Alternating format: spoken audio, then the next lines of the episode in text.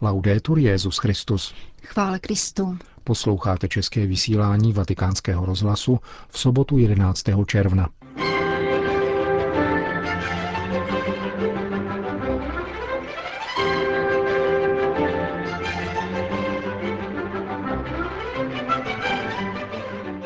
V církvi se málo naslouchá, řekl dnes papež František nemocným a zdravotně postiženým. Svatý otec dnes přijal účastníky letní školy pořádané Vatikánskou astronomickou observatoří. Itálie má nového blahoslaveného. Dnešním pořadem provázejí a od mikrofonu zdraví Jen Gruberová. a Milan Glázer.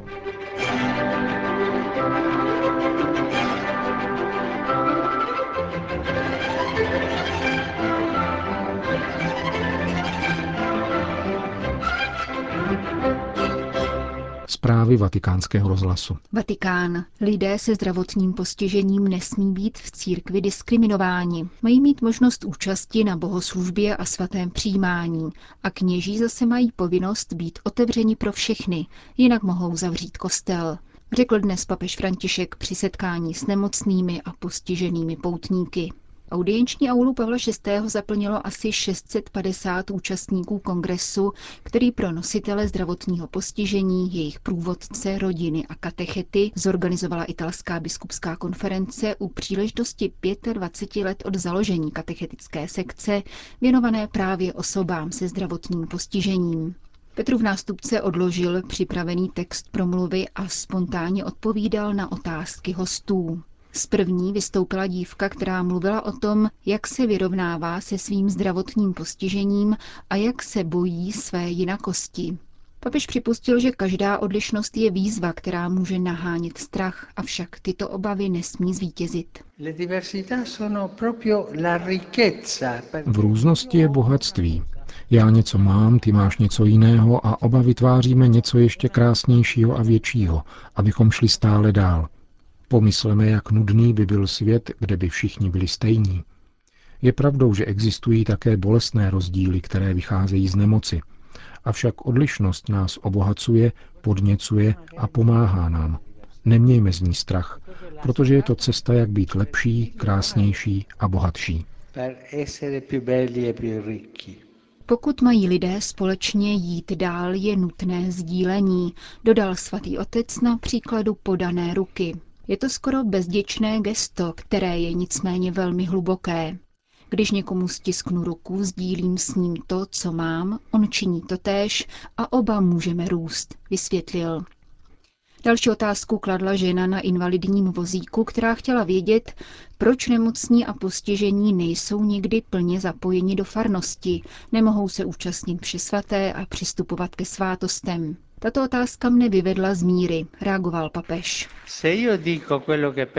Pokud bych totiž měl říci to, co si myslím,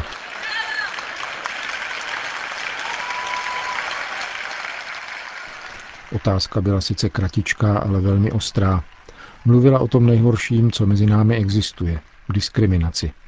Je skutečně špatné, když lidi, kteří nejsou jako my, posíláme jinam. Chce škodit na katechismus? Jistě, ale ne v této farnosti. Ta je pro ty, co se nijak neodlišují. Je taková farnost dobrá, ptal se papež přítomných. A po jejich hlasitém záporu dodal, její farář se musí obrátit. V každé farnosti by měla být možnost, jak se připravit na první svaté přijímání, ku příkladu ve znakovém jazyce, pokračoval papež, a odkázal ke svatému Piu X., který pohoršil svým důrazem na časné svaté přijímání dětí. Učinil tak z různosti jednotu, protože věděl, že dítě chápe jinak a že odlišnost vede k jinému vnímání, komentoval papež František. Tutti abbiamo la stessa possibilità di crescere, di andare avanti. Všichni máme stejné možnosti růst, pokračovat v pouti, milovat pána, činit dobro, rozumět křesťanské nauce. A všichni máme stejnou možnost přijímat svátosti. Ve farnosti, při mši svaté a ve svátostech jsou si všichni rovni, protože všichni mají téhož pána, Ježíše a tutéž matku, panu Marii. La stessa mamma, la Madonna, capito? Sì, Grazie. grazie. A konečně poslední odpověď se týkala kněží. Jeden z nich se papeže tázal, jak je možné přijímat skutečně všechny lidi, včetně osob se zdravotním postižením. Svatý otec vyzval ke spolupráci s lajky, odborníky, katechety a mnoha dalšími, zaměřené na vzájemné pochopení a poznání různosti. Kněz, který se brání tím, že on sice všechny chápe, ale nikoli všichni jsou schopni pochopit jeho, může rovnou zavřít kostel. Buď přijme všechny, anebo nikoho, zdůraznil papež. Myslím, že v pastoraci se dnes dělá mnoho dobrého a pěkného. V katechezi, liturgii, pro nemocné v rámci charity. Jedno však chybí. Lajci, ale zejména kněží, by měli více naslouchat. Říkám tomu apoštolát ucha a znám také všechny námitky. Otče, to je nudné, poslouchat stále to též. Slyšíme stále to samé, ale lidé se mění. Pán je v srdci každého člověka, kterému je třeba trpělivě naslouchat. Přijmout ho a vyslechnout. Bez výjimky. E Během audience si k papeži vykročila dvě děvčátka s Downovým syndromem, která pak zůstala sedět přímo u něj. Je odvážná a dovede riskovat, řekl papež o jedné dívence. Nebude nikdy diskriminována, protože se sama obhájí.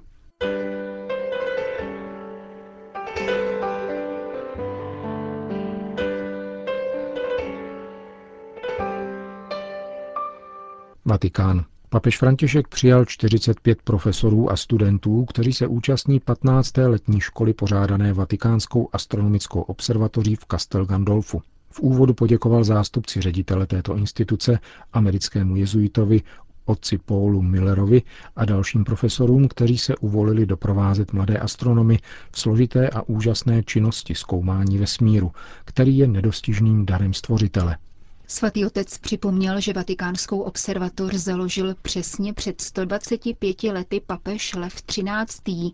Mimo jiné proto, aby potvrdil, že církev je nakloněna pravé a fundované vědě, ať už lidské či božské. Skutečnost, že jste se zhromáždili na této letní škole, ukazuje, že touha porozumět Bohem stvořenému vesmíru a našemu místu v něm je společná mužům a ženám, kteří žijí ve velice rozdílných kulturních a náboženských kontextech. Všichni žijeme pod stejným nebem a všechny nás okouzluje krása, jež se zjevuje v kosmu a odráží se také v našem studiu o nebeských tělesech a hmotě – Spojuje nás tak touha objevovat pravdu o tom, jak funguje toto úchvatné univerzum a přibližovat se tím stále více jeho stvořiteli. Papež František ocenil, že probíhající letní škola se věnuje otázce vody ve sluneční soustavě i mimo ní. Voda je na jedné straně pro život nezbytná a na druhé straně ve své různorodosti fascinuje člověka svou mocí i prostotou zároveň. Velké civilizace se utvářely podél řek a také dnes je přístup k čisté vodě otázkou spravedlnosti pro lidský rod, pro bohaté i chudé. E Vědecká práce vyžaduje velké úsilí, ale měla by být také zdrojem radosti, dodal papež František. Přeji vám, abyste dokázali pěstovat v sobě tuto radost, která oživuje vaši vědeckou práci a je důvodem, proč ji nemůžete nezdílet se svými přáteli, rodinami, národy, stejně jako s mezinárodní komunitou vědců, s nimiž pracujete. Přeji vám, abyste vždy zakoušeli radost z bádání a sdílení jeho plodů v pokoře a bratrství. E Popřál svatý otec mladým astronomům a jejich učitelům, kteří se účastní letní školy pořádané Vatikánskou observatoří v Castel Gandolfu. Připomeňme, že tradice Vatikánské observatoře je dlouhá téměř půl tisíciletí. Už papež Řehoř XIII. v roce 1576 nechal vybudovat takzvanou věž větrů, zvanou též Gregoriánská observatoř. Na základě pozorování poledníku, který tudy prochází, rozhodl tento papež o reformě kalendáře. Posléze věž sloužila také seismologickým a meteorologickým pozorováním. Observatoř v moderním smyslu slova potvrdil Lev XIII., jak bylo již zmíněno v roce 1891, a záhy se stala mezinárodně uznávanou vědeckou institucí. Od roku 1933 je sídlem vatikánské observatoře Castel Gandolfo, kde byly v papežském paláci instalovány nové teleskopy. Vzhledem k rostoucímu světelnému znečištění v tomto městečku nedaleko Říma bylo při Arizonské univerzitě v Tucsonu zřízeno pracoviště vatikánského výzkumného týmu.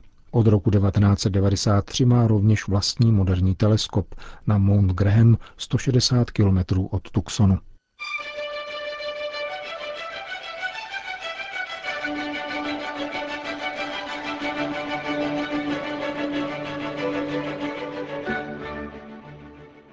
Itálie. Dnes dopoledne byl v severoitalském Berčeli blahořečen Don Giacomo Abondo.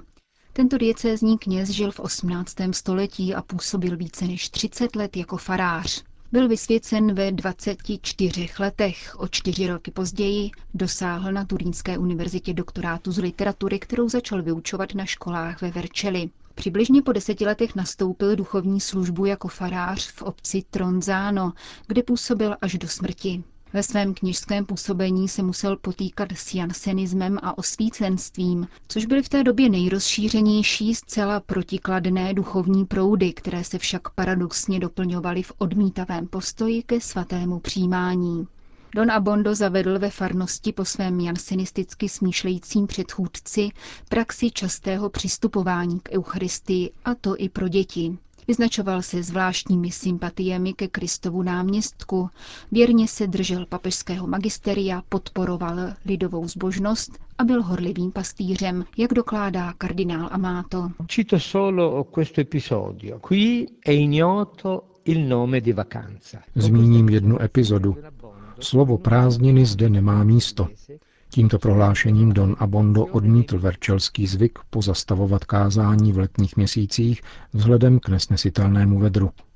Důsledně se potom věnoval svým kněžským závazkům v katechezi, kázání a vyučování – Během zimních měsíců se vydával na koni po blátivých venkovských cestách, aby dosáhl těch nejvzdálenějších míst, kde učil náboženství.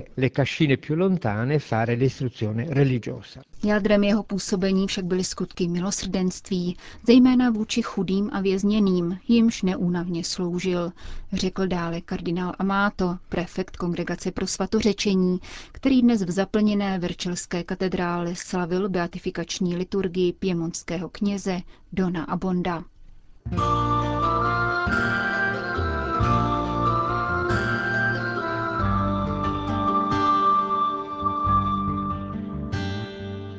Vatikán. Ve svaté zemi a na Blízkém východě jsme svědky genocidy křesťanů, viditelné výrazně především v Sýrii a v Iráku. Kardinál Jean-Louis Torán na to poukázal v rámci sympózia Kultura a náboženství, které probíhá v Římě. Předseda Papežské rady pro mezináboženský dialog zdůraznil, že vyznavači Krista jsou vražděni, zastrašováni, pronásledováni, umlčováni a vyháněni ze svých domovů. Ničeny jsou také jejich kostely. V roce 1910 tvořili křesťané 20% blízkovýchodní populace, dnes je jich méně než 4 Někteří mluví o tom, že existuje plán zlikvidovat křesťanství na Blízkém východě a toto lze nazývat genocidou, nebo ji to při nejmenším připomíná, cituje Osservatore Romano kardinála Torána. Jak dodává vatikánský deník, předseda Papežské rady pro mezináboženský dialog rovněž konstatoval, že v podstatě souhlasí s tím, aby situace křesťanů, zejména v Sýrii a v Iráku, byla uznána za jistý druh genocidy. Reagoval tak na žádost vznesenou ze strany papežské nadaci Kirche in Not, aby se italský parlament v tomto smyslu vyslovil. Návrh podpořil rovněž italský arcibiskup Bruno Forte. Zdůraznil, že svět nemůže déle mlčet před barbarskými činy, které se dějí na Blízkém východě. Poznamenal, že je nutný jednoznačný postup mezinárodního společenství, které má nejen jednomyslně odsoudit probíhající vyhlazování, ale podniknout reálné kroky, které by je zadrželo. Důvodem toho, proč drama na Blízkém východě stále trvá, je úmluva mocných tohoto světa, kteří nadmír stavějí své politické a ekonomické zájmy. Končíme české vysílání vatikánského rozhlasu. Chvála Kristu. Laudetur Jezus Christus.